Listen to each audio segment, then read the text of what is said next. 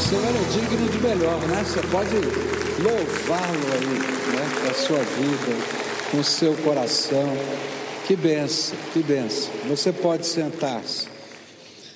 Ah, deixa eu dar uma palavra pastoral antes da gente começar a meditar na palavra de Deus.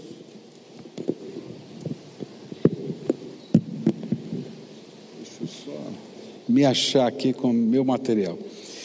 É, a primeira palavra é o seguinte, queridos: nós, nós estamos com um problema bom, mas que eu preciso de ajuda. Já falei isso no culto da semana passada, às nove da manhã, às onze da manhã, e eu fiquei de falar agora no culto das 19 horas da, do domingo. É o seguinte: com esse advento que nós tivemos aí da pandemia, nós temos transmissão de cultos, transmissão de programas da, da igreja, todo dia, todo dia. E nós temos que temos usado esse ambiente aqui. Para esse ambiente funcionar, a gente precisa de voluntários no som, no áudio, no, na iluminação, no DJ ali que fica aquela tela, a, as, a, o que vai acontecendo ali é, nos textos, né? Lá embaixo é, tem uma equipe imensa trabalhando para poder fazer a mesa de corte, as câmeras, fotografia, enfim, muita gente. E nós tínhamos um bom grupo de voluntários, nós tínhamos 45 voluntários. Mas quando começou a ter culto todo dia, os 45 não deram conta. Eles foram heróis, porque seguraram a pandemia toda. Mas chegou nessa fase agora, está todo mundo voltando à sua vida normal, né? não está mais todo mundo né, em home office, etc. Eles então disseram, pastor, não estão aguentando mais. E aí nós começamos a ter falta de gente para nos ajudar. Então eu primeiro quero começar agradecendo. Hoje entraram para ajudar a gente de manhã no culto das nove horas, que atenderam o nosso apelo, 20 novos voluntários. No culto das 11 tinham mais 25 novos voluntários. Vamos dar uma salva de palmas para isso? Louvado seja Deus, né? Mas eu vim aqui fazer um apelo para você que frequenta o culto das 19 horas. Eu preciso de voluntários para tudo isso, para o culto das 19 horas. Se você quer nos ajudar, a gente vai dar o treinamento, vai ensinar como funciona e tudo mais é, e, e, entrar para o time da gente, é, nós queremos formar equipes de tal maneira que você possa servir um domingo por mês. Daí não fica pesado, não fica uma coisa exaustiva. Então você sabe qual é o dia da sua escala, você vai receber o treinamento e vai poder trabalhar. Se você quiser nos ajudar, nós precisamos de voluntários para os cultos das 19 horas do domingo, tá? Então, no final desse culto, onde é que está o Sabadini aí? É que está aqui? Eu vi que ele estava por aí me ajudando até agora. Está aqui, ó, lá em cima. Ele está operando também a luz, é isso? Não, está lá, está ajudando o povo lá. Você vai descer aqui, Sabadini. Pastor Sabadini vai estar tá aqui embaixo. Ele trabalha na, na área nossa de, é, é, de voluntariado da igreja. E se você sente o desejo no seu coração, é, vem aqui nos ajudar, por favor, nós, nós estamos precisando de ajuda, tá? Segunda coisa, tenho uma missão muito difícil para fazer aqui, né? Porque a Bíblia diz que a gente tem que confessar os nossos pecados uns aos outros para sermos perdoados. E quem tem que confessar pecado hoje sou eu. E aí eu tenho que dizer o seguinte: eu estava, nós quando começamos o culto, tivemos um monte de problemas técnicos. A luz não funcionou. Você viu que estava um pedaço do, do nosso templo escuro. E aquilo começou a me dar uma raiva que você não imagina. Aí, toda o som da lateral aqui, ó, dessas duas laterais, está conectado ao som que pega aquele canto ali. E nós não ouvíamos nada. E o culto estava rolando. E tinha um povo tão querido que vinha aqui tentar nos ajudar. E eu estava bravo, eu estava nervoso. E eu comecei a falar: Isso aqui tem que funcionar, tem que dar jeito. E aqui eu estava no momento de oração, e ali orando e conversando com o Senhor, o Senhor me fez lembrar uma cena de um pastor americano que eu assisti ele pregando há muitos anos atrás e deu um problema de som.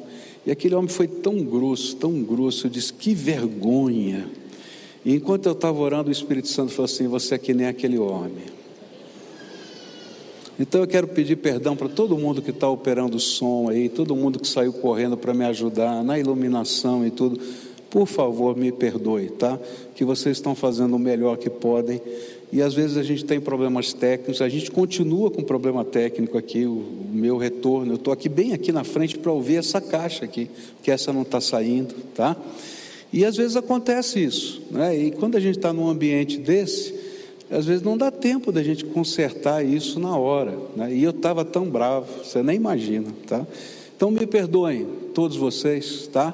E vamos tentar melhorar, se Deus quiser, Deus vai nos dar essa graça. Não para esse culto, que eu acho que não vai dar mais tempo, mas quem sabe no próximo, aleluia. Você vai orar por isso? Levanta a mão quem vai orar por isso aí. Aleluia, louvado seja Deus, tá? Mas me perdoem, sinceramente, tá? É, não fui bênção. Eu acho que eu fui ruim demais. Vamos lá. Quero meditar na palavra de Deus com vocês, num texto que a gente tem meditado e num tema que a gente tem conversado ao longo da semana. João capítulo 2, versículos 23 a 25. A palavra do Senhor vai ensinar o seguinte para a gente.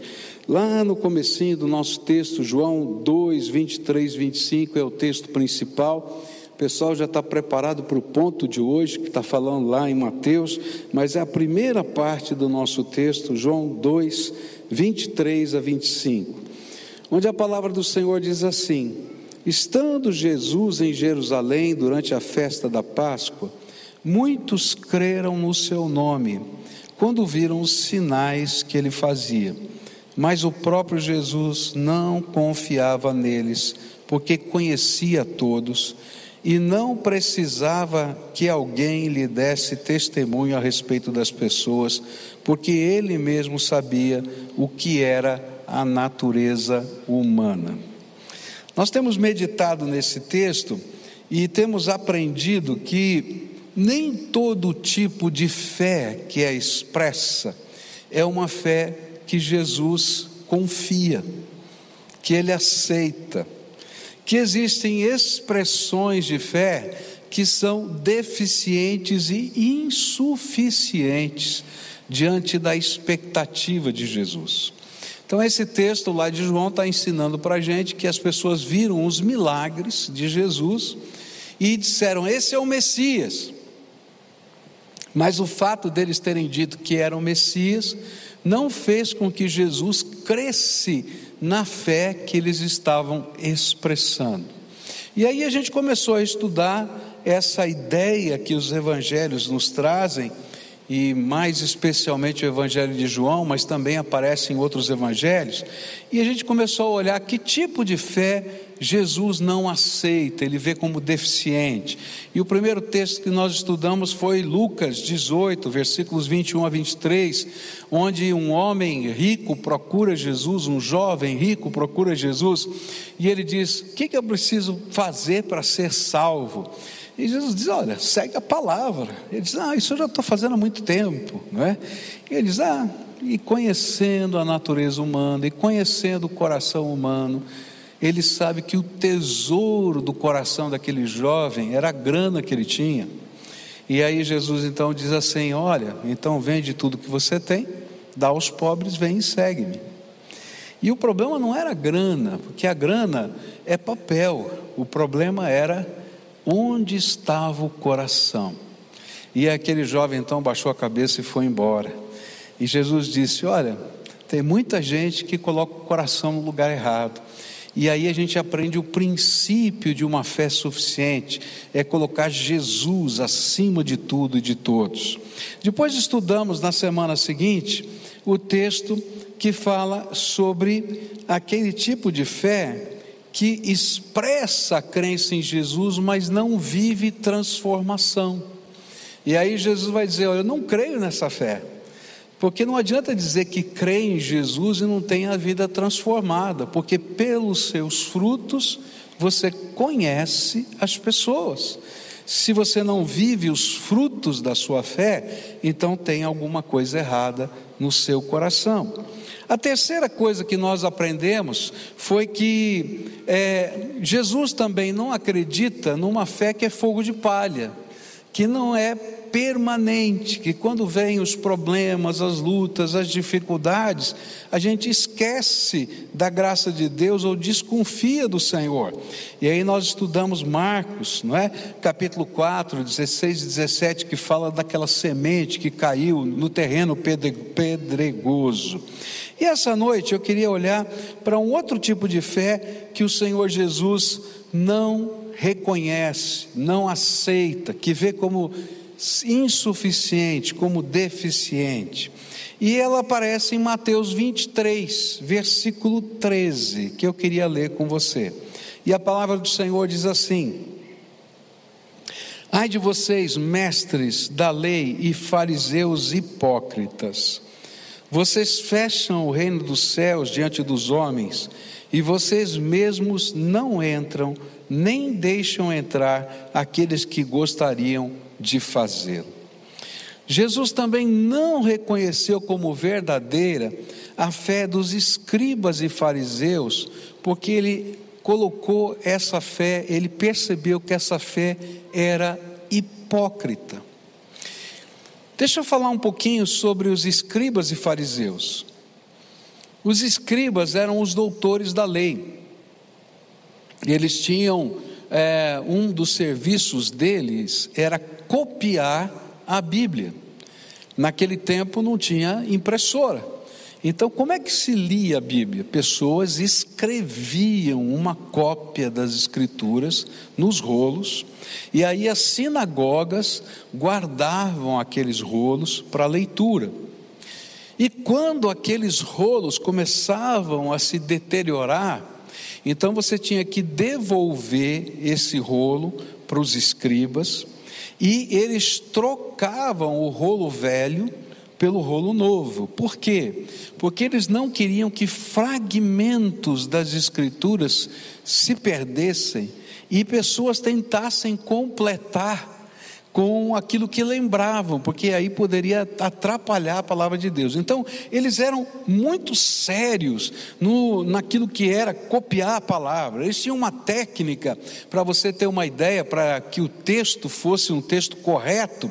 A técnica chamada de técnica maçorética era uma forma de você colocar uma legenda de, de números, tá? onde cada letra do alfabeto hebraico representava um número, tá?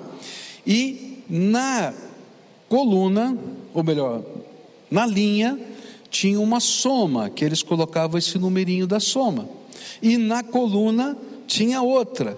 Então, todas as linhas e todas as colunas tinham numerinhos em cima, na lateral e embaixo. E se por acaso o número não batesse, se jogava fora tudo que tinha sido feito e começava de novo. Para que não houvesse erro.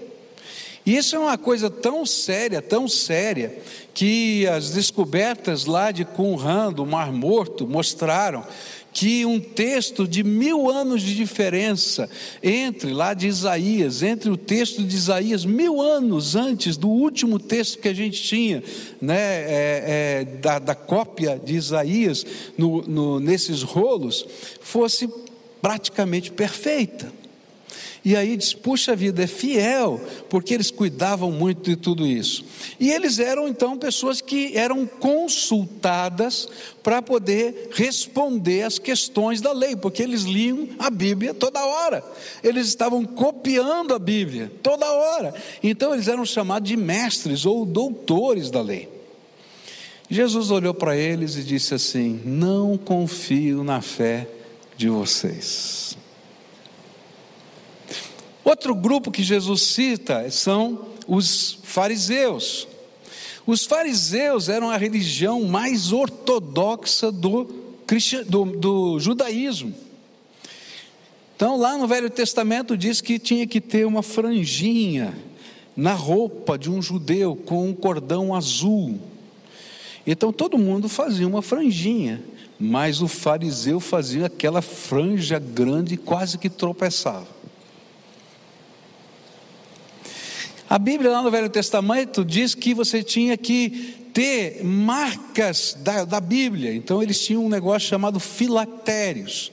Eram tipo uma bolsinha de couro que eles colocavam na testa, às vezes no pulso, tá? E dentro dessa, dessa bolsinha tinha pequenos trechos das escrituras. Então todo mundo usava esse filactério, mas o fariseu usava um filactério tamanho gigante para todo mundo saber que ele era fariseu.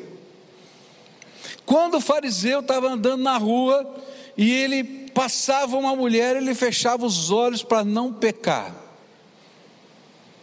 E às vezes tropeçava e caía.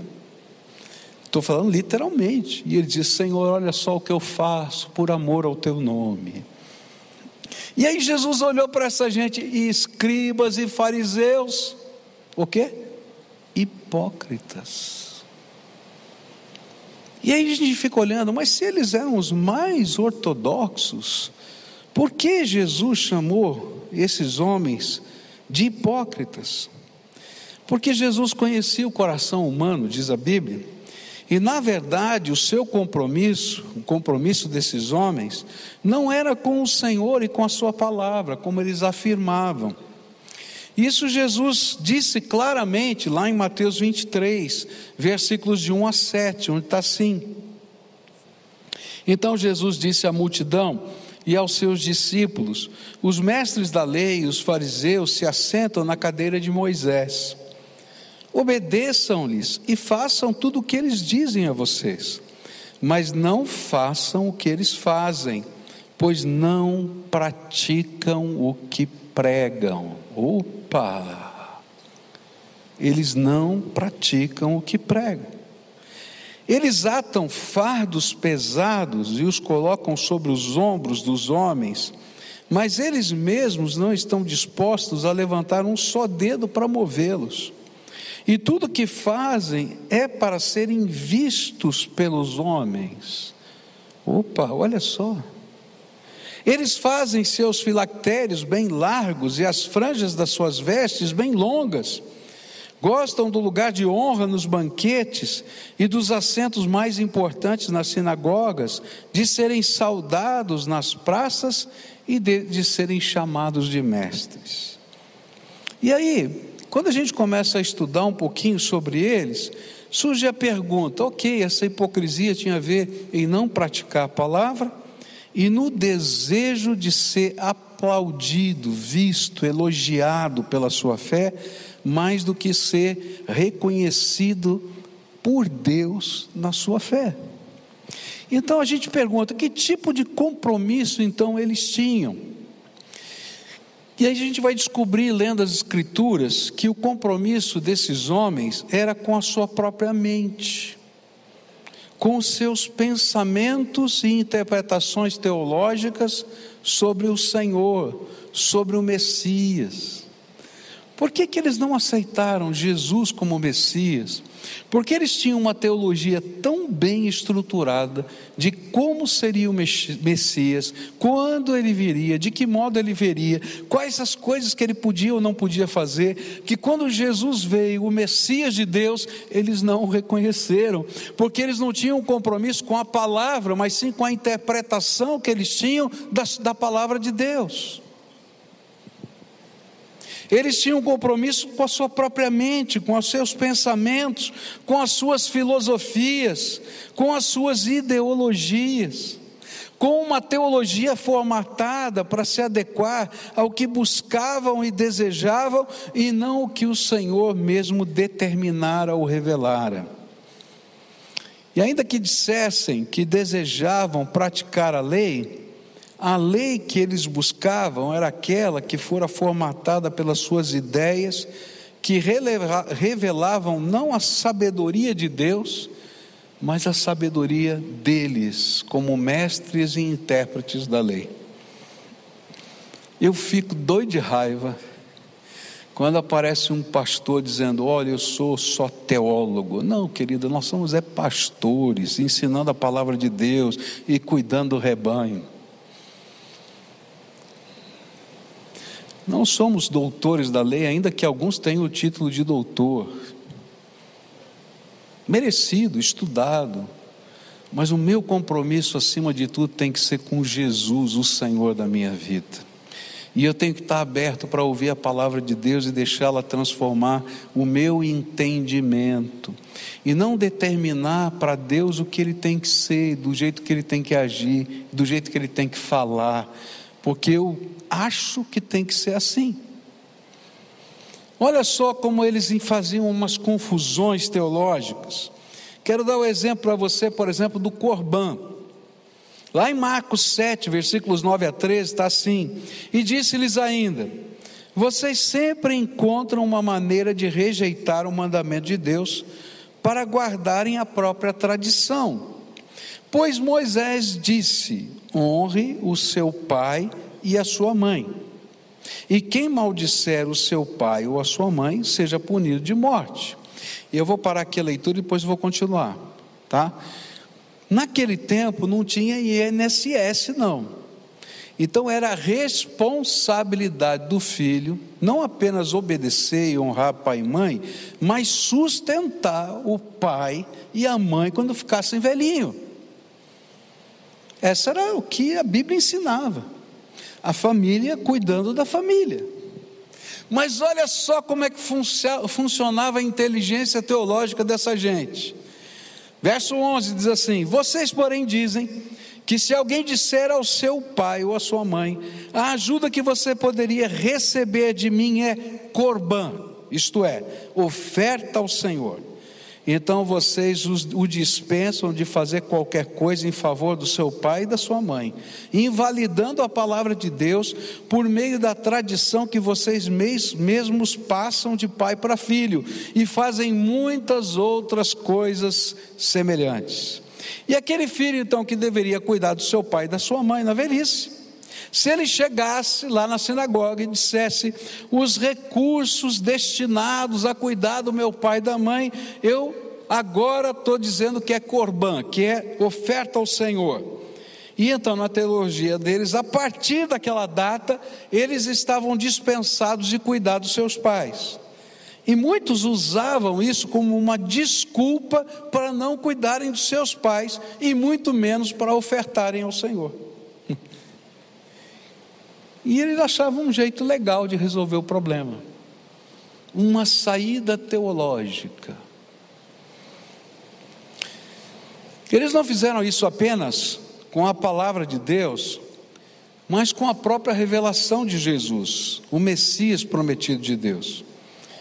Porque, mesmo que Jesus mostrasse a verdade de que era o Messias, em palavras, ações, milagres profetizados nas Escrituras, esses líderes religiosos diziam crer que continuavam mais confiantes nos seus esquemas de pensamento do que em fazer de fato a vontade de Deus.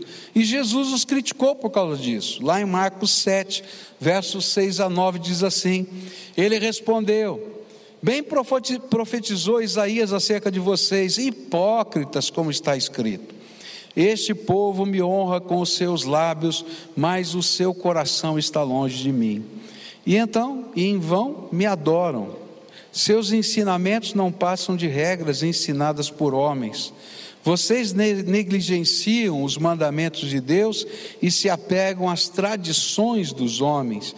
E disse-lhes: Vocês estão sempre encontrando uma boa maneira de pôr de lado os mandamentos de Deus, a fim de obedecerem às suas tradições.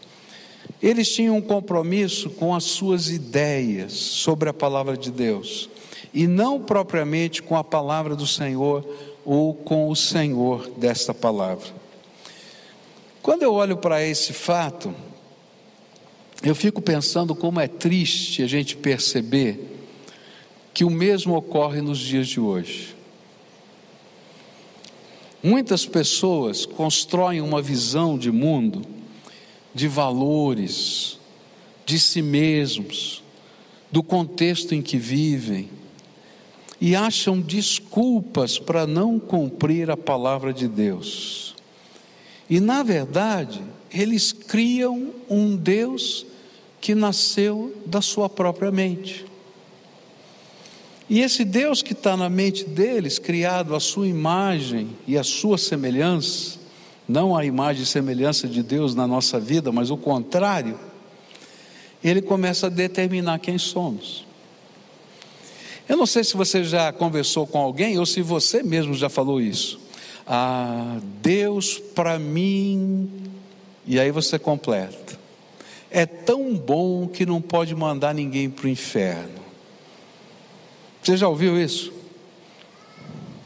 Só que quando você vai ler a Bíblia, você vai dizer assim: olha, tem algumas pessoas que vão parar no inferno, porque inferno é doutrina da palavra de Deus. Aí tem gente que diz assim: olha, Deus para mim é tão grande, é tão maravilhoso, é tão especial, que Ele não precisa levar a sério essas coisas que a gente está tratando do dia a dia da vida. Ele é tão superior. Mas quando a gente começa a estudar a palavra de Deus, o Senhor está ensinando como é que a gente tem que ser marido, como é que a gente tem que ser esposa, como é que a gente tem que educar os nossos filhos como um cristão, como a gente faz os nossos negócios, como é que a nossa palavra tem que ser sim, sim, não, não, e que passa disso de procedência maligna. Ele diz: não, Deus é muito maior do que tudo isso, essas coisas não têm sentido. De onde você tirou isso? Da minha cabeça. E aí a gente, como aqueles homens, começa a construir um Deus que é diferente da Bíblia. Alguns anos atrás eu conversava com o senhor, não é? E esse senhor vinha de uma do espiritismo kardecista. E ele então nessa conversa ele disse assim: "Nós somos cristãos". Eu disse para ele: Eu acho que não somos tão cristãos assim como você está dizendo, porque nós temos grandes diferenças no cristianismo. Não, nossa fé é cristã, sim. Nós temos até um evangelho. Eu falei: É verdade. Mas o evangelho não é segundo Jesus Cristo, é segundo Allan Kardec. Não, mas como é que é, pastor? Então vamos fazer uma coisa. Vamos fazer algumas perguntas chaves do cristianismo e você me responde segundo aquilo que você acredita. E eu perguntei para ele assim: quem é Jesus para você? Ele respondeu: Jesus é uma pessoa humana que se encarnou tantas e tantas vezes, que já chegou ao último eum, ao último estágio possível perto da divindade. Eu falei: está vendo? O Jesus que eu creio não é esse. Como assim? Aí eu abri as escrituras e disse: Olha, esse Jesus que eu creio nasceu virginalmente de Maria. Isso eu não creio. Esse Jesus que eu creio é a encarnação do Deus vivo que se fez homem por amor a nós. Esse Jesus que eu creio, ele morreu e ressuscitou, não passou para o próximo eon. Esse Jesus que eu creio, é aquele que está centrado no trono de Deus, à direita do Pai. E comecei a falar o que está nas Escrituras. Ele disse: Eu nunca soube disso. É porque você nunca leu a Bíblia e deixou a Bíblia transformar a tua vida.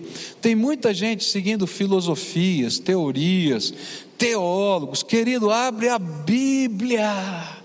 A Bíblia é a palavra de Deus, e a Bíblia que nos ensina quem nós somos, e se a nossa fé não estiver coerente às Escrituras sagradas, Deus, Jesus, não aceita a nossa fé. Mas eu sou uma pessoa que está buscando, eu sou uma pessoa que está em profunda necessidade. É verdade. Mas se ele não for o caminho, a verdade e a vida para você, se você está tentando achar outro caminho, ou se você acha que todos os caminhos levam a Deus, então, querido, você não vai encontrá-lo. Porque a sua fé, e aí vem uma palavra muito forte, é hipócrita. Por que ela é hipócrita? Porque não aceita se submeter ao senhorio de Cristo e à Sua palavra, e só se submete à sua própria cabeça, à sua mente e à sua vontade. E se Jesus não for o Senhor da nossa vida, Ele não pode ser o nosso Salvador. É, é isso que a Bíblia está ensinando para a gente. Esse tipo de fé hipócrita que foi condenada por Jesus é aquela que às vezes está correndo no meio da gente nesses dias, até dentro da igreja cristã. Essa semana eu fiquei muito triste ao saber de um dos líderes mais influentes do meio evangélico em anos passados, que afirmou assumir uma posição totalmente contrária às Escrituras em nome do amor a Jesus. Um dos grandes pregadores do passado. Eu, quando li aquilo, me deu vontade de chorar.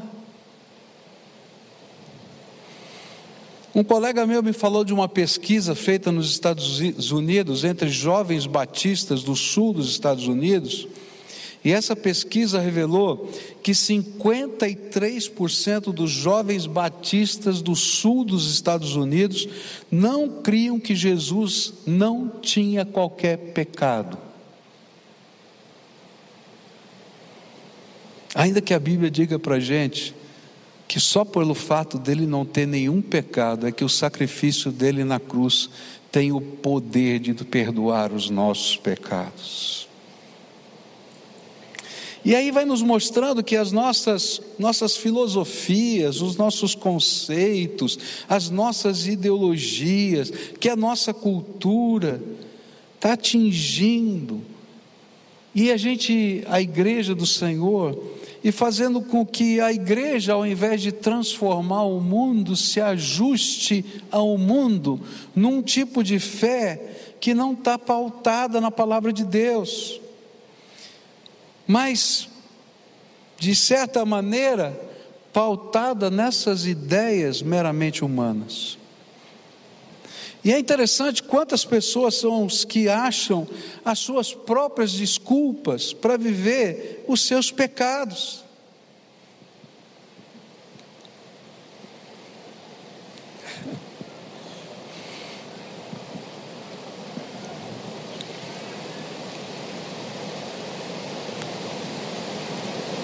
É triste, né?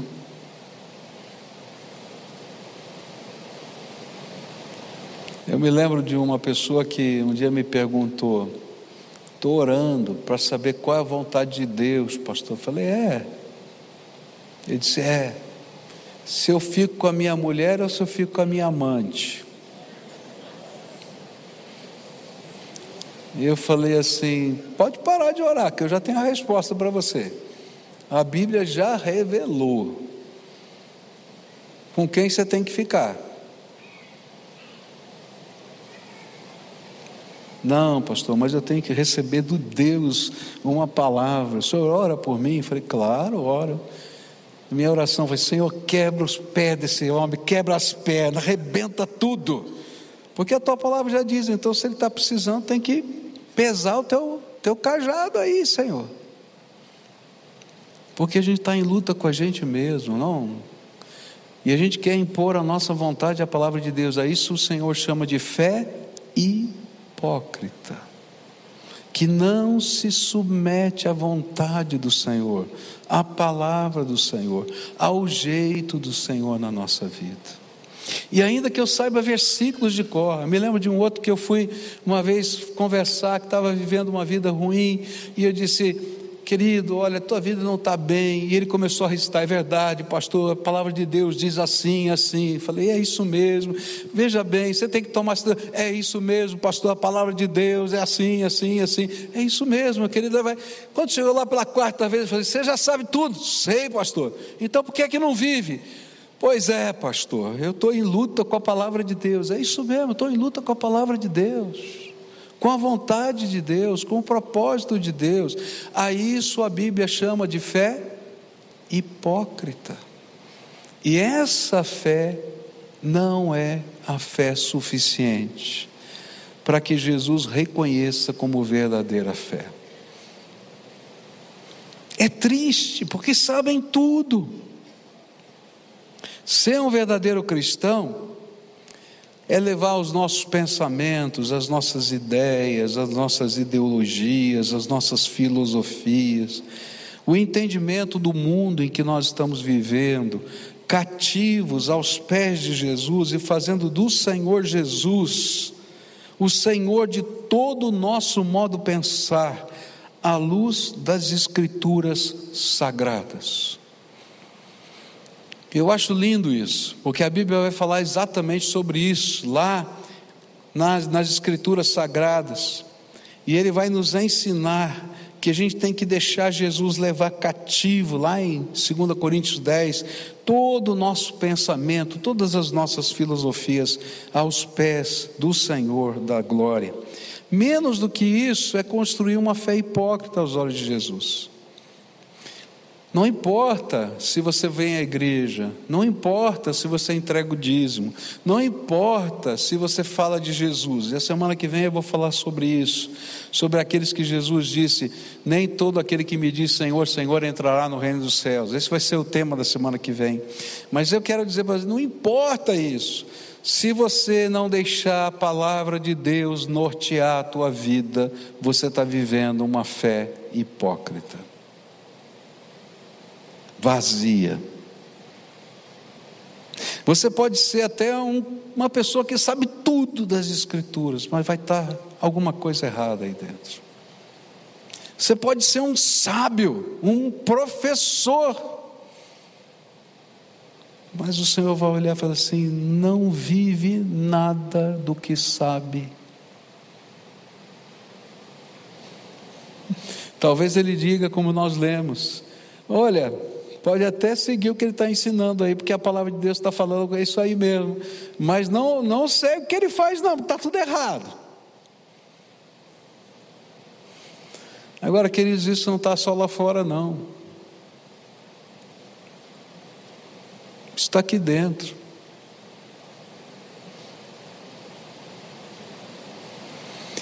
Eu tenho convicção de que eu fui testado pelo Espírito Santo hoje. Aquela hora que eu comecei a orar para pregar esse sermão, o Espírito Santo estava dizendo assim: Quero ver se você vai fazer a minha vontade, falar, pedir perdão publicamente pelo aquilo que você fez agora. Porque, querido, se eu não tivesse pedido perdão publicamente para vocês todos, eu seria como um escriba e fariseu hipócrita. O Senhor me deu uma torcida. E Ele faz na sua vida a mesma coisa. Talvez você tenha que chegar em casa, olhar bem no olho da tua mulher ou bem no olho do teu marido e dizer assim: sabe, eu não tenho sido um marido segundo a palavra de Deus, uma esposa segundo a palavra de Deus. Talvez você tenha que chegar para o seu filho e dizer assim: filho, eu quero pedir perdão para você, porque eu tenho tomado atitudes, palavras, gestos que têm magoado o seu coração. E olha, se você tiver a coragem de fazer isso, você vai resgatar alguém que está sofrendo. Anos atrás, eu fui convidado para ir numa casa e o senhor daquela casa, o papai, estava morrendo. Uma irmã da igreja pediu que eu fosse visitá-lo. E e aí terminou o culto da manhã e nós fomos lá para a casa desse, desse senhor. E chegamos lá na casa daquele senhor e ele tinha uma dificuldade muito grande para falar. E eu pedi para ficar sozinho com ele, apresentei-lhe o Evangelho. E depois de apresentar o Evangelho, eu perguntei: o senhor tem alguma coisa que o senhor precisa acertar com Deus e acertar com a sua família, com as pessoas que você ama? Agora é a hora. E ele então começou a falar com muita dificuldade de cada um que estava lá na sala do lado de fora, o que tinha acontecido na história de vida dele. E depois que ele falou e chorou junto comigo, eu, eu falei assim: o senhor me permite comentar essas coisas com a sua família, porque vai ser tão abençoador. E aí então a família ficou em toda em volta lá da cama dele.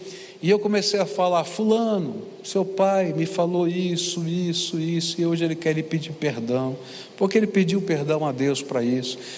Um homem de mais de 40 anos de idade, forte, de repente aquele homem cai de joelhos no chão chorando, chorando de soluçar, de gritar.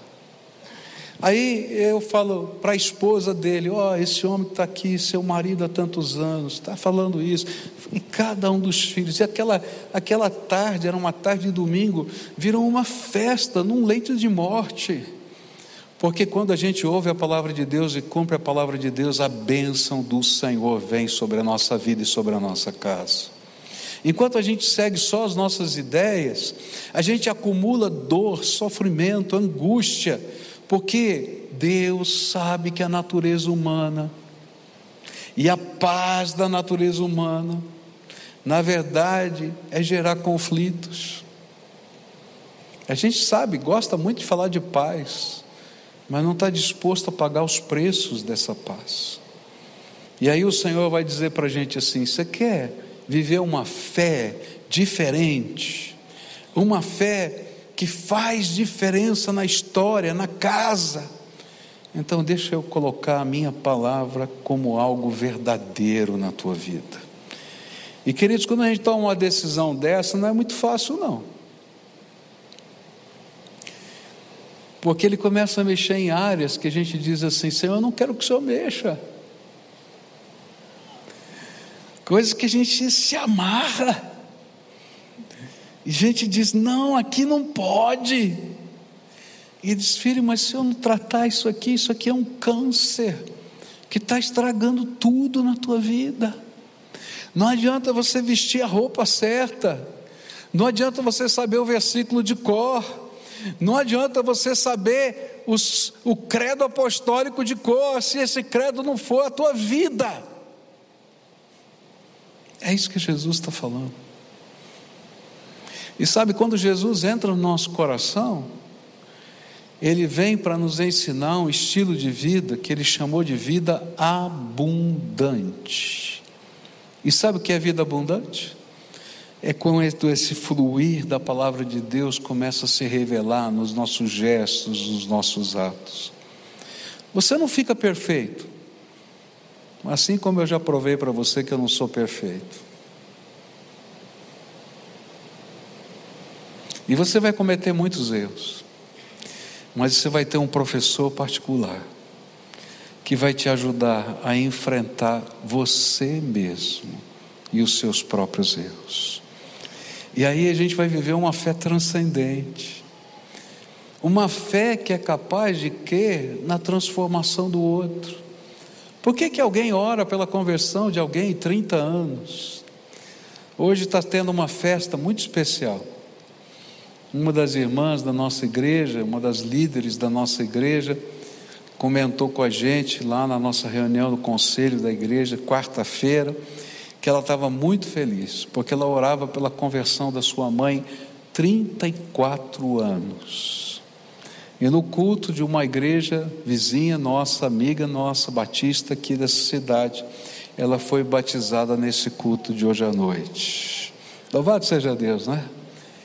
E ela disse assim: Eu sempre imaginei que eu ia ganhar minha, minha mãe para Jesus.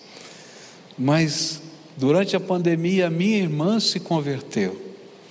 E Deus usou a minha irmã através de um sonho para se dedicar à conversão da minha mãe.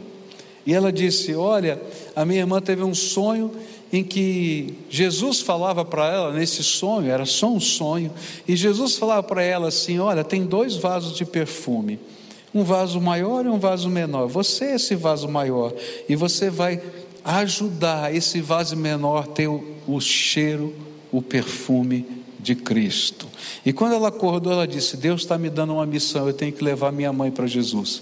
E estudou todas as teorias que a mãe dela acreditava de uma seita religiosa, e orou, e clamou, e foi trabalhando, e trabalhando, e hoje está sendo o batismo dela naquela outra igreja. Não é tremendo? Mas por que, que a gente faz isso? Porque quando a gente olha para aquilo que a palavra de Deus já fez na nossa vida, a gente sabe que não tem impossível para Deus. Porque se Deus foi capaz de transformar um cara que nem você, não vou nem dizer o que você é, não, viu? Complicado. Olha para quem está perto de você assim, ó, você é complicado. Agora escuta alguém dizer para você, você também. Todos nós somos. E cada um tem a sua mania. A minha mulher ficava doida comigo, que eu não era capaz de atender um telefone antes de tomar banho. Ela dizia assim: ninguém está vendo você no telefone. Atende logo esse telefone. Não tomei banho ainda, não falo com ninguém. Não é esquisito um cara desse? Sou eu. Até hoje. Tem umas coisas doidas. Mas Jesus é tão bom, capaz de transformar gente ruim, complicada, difícil como eu. E a gente pode crer que Ele pode transformar qualquer um. Nessa noite eu queria orar por você. Porque é tão fácil a gente aderir às ideias. E eu vejo tanta gente falando aí na internet, nas redes sociais. Já falei sobre isso algumas vezes. O crente não é nem de direita nem de esquerda, ele é de Jesus. E ele julga esse mundo à luz da palavra de Deus, não das ideologias políticas, porque nenhuma delas funciona. A gente precisa da graça de Deus nessa terra. Mas tem que começar na gente. É claro que a gente tem que fazer decisões, às vezes, pelo que é menos pior. Mas a gente não tem que dizer, ah, tem isso, é aquilo. Não, eu sou de Jesus. Jesus é que tem que nortear a minha vida. Às vezes você está apegado a um pensamento, uma ideia, uma filosofia, o Espírito Santo está falando para você: para com isso. Eu quero ser o Senhor, deixa eu colocar a verdade da minha palavra. Ah, você está procurando um caminho? Eu sou o caminho, não um caminho. E a gente precisa colocar isso na mão de Deus. A gente precisa deixar Jesus entrar dentro da nossa casa para fazer concertos. Mas aí não adianta ser uma fé hipócrita, dizer que crê nele se você não estiver disposto a fazer o que ele manda. Então nessa noite eu queria orar por pessoas a quem o Espírito Santo está deixando bem claro. Tua fé tem problemas. Talvez você tenha a roupa certa, você tenha os costumes certos, mas você não deixou a palavra de Deus e Jesus da palavra transformarem a sua vida do jeito dele. Tem áreas aí dentro que você está segurando. Tem coisas que precisam de acerto e conserto que se você não for humilde, Jesus não pode trabalhar na tua vida. Então, se o Espírito de Deus está falando com você, eu vou te convidar daqui a pouco você vir à frente para a gente orar. E eu sempre explico por que, que eu convido para vir aqui na frente. Não é porque aqui é mais poderoso que outro lugar. Não. É porque se você não é capaz de ouvir a voz do Espírito e obedecer dentro de um templo, não se engane quando você sair lá fora, você não vai obedecer coisa nenhuma.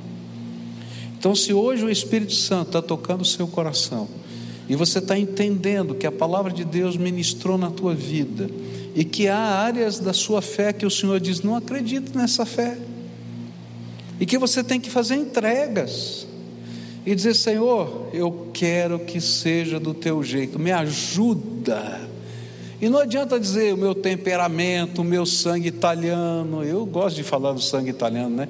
Mas não adianta. Ele diz: ah, quero fazer de você uma nova pessoa. E se a gente não estiver disposto a deixar Jesus fazer isso, tem alguma coisa errada na nossa fé. Se a gente estiver tão apegado à nossa tradição religiosa, que a gente não é capaz de ler a Bíblia e fazer juízo de valor da nossa tradição religiosa, seja ela qual for, então a nossa fé é ineficiente. Então, se Jesus estiver falando ao seu coração, vai deixando o teu lugar agora, vem para cá, eu quero orar por você. Se você está lá na galeria, vem para cá em nome de Jesus. Se o Espírito de Deus está se movendo aí, tocando a sua vida, se tem uma família que está sentindo a voz do Espírito, está na hora de fazer acertos, vem para cá, em nome de Jesus, pode vir, em nome de Jesus. O Senhor quer ministrar na tua vida hoje. E, e, quando a gente tem essa coragem, a graça de Deus se manifesta na nossa fraqueza.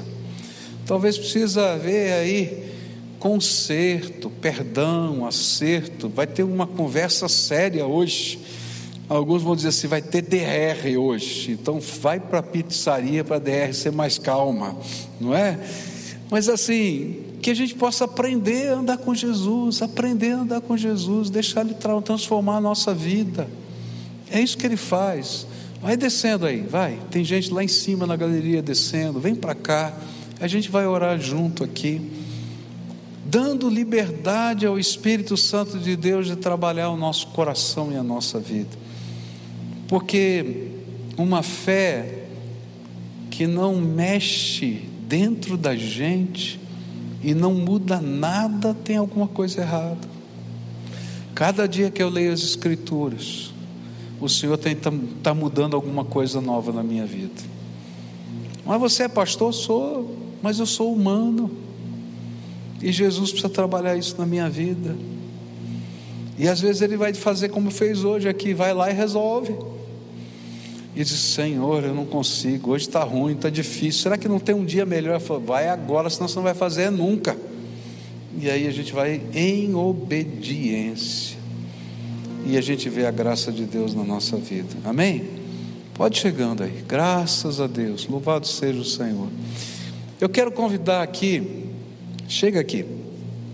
Eu quero convidar algumas pessoas aqui para a gente orar juntas aqui, tá?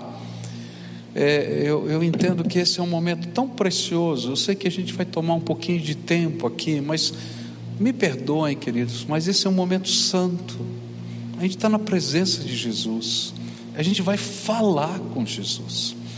E é tão gostoso na minha vida quando eu recebo de alguém intercessão, que alguém vem, me abraça e ora por mim.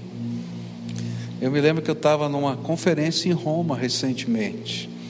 Eu estava lá tão quietinho e eu falei assim: Jesus, o Senhor está me vendo aqui. Se tem uma resposta para o meu coração para essas perguntas, manda alguém aqui falar comigo.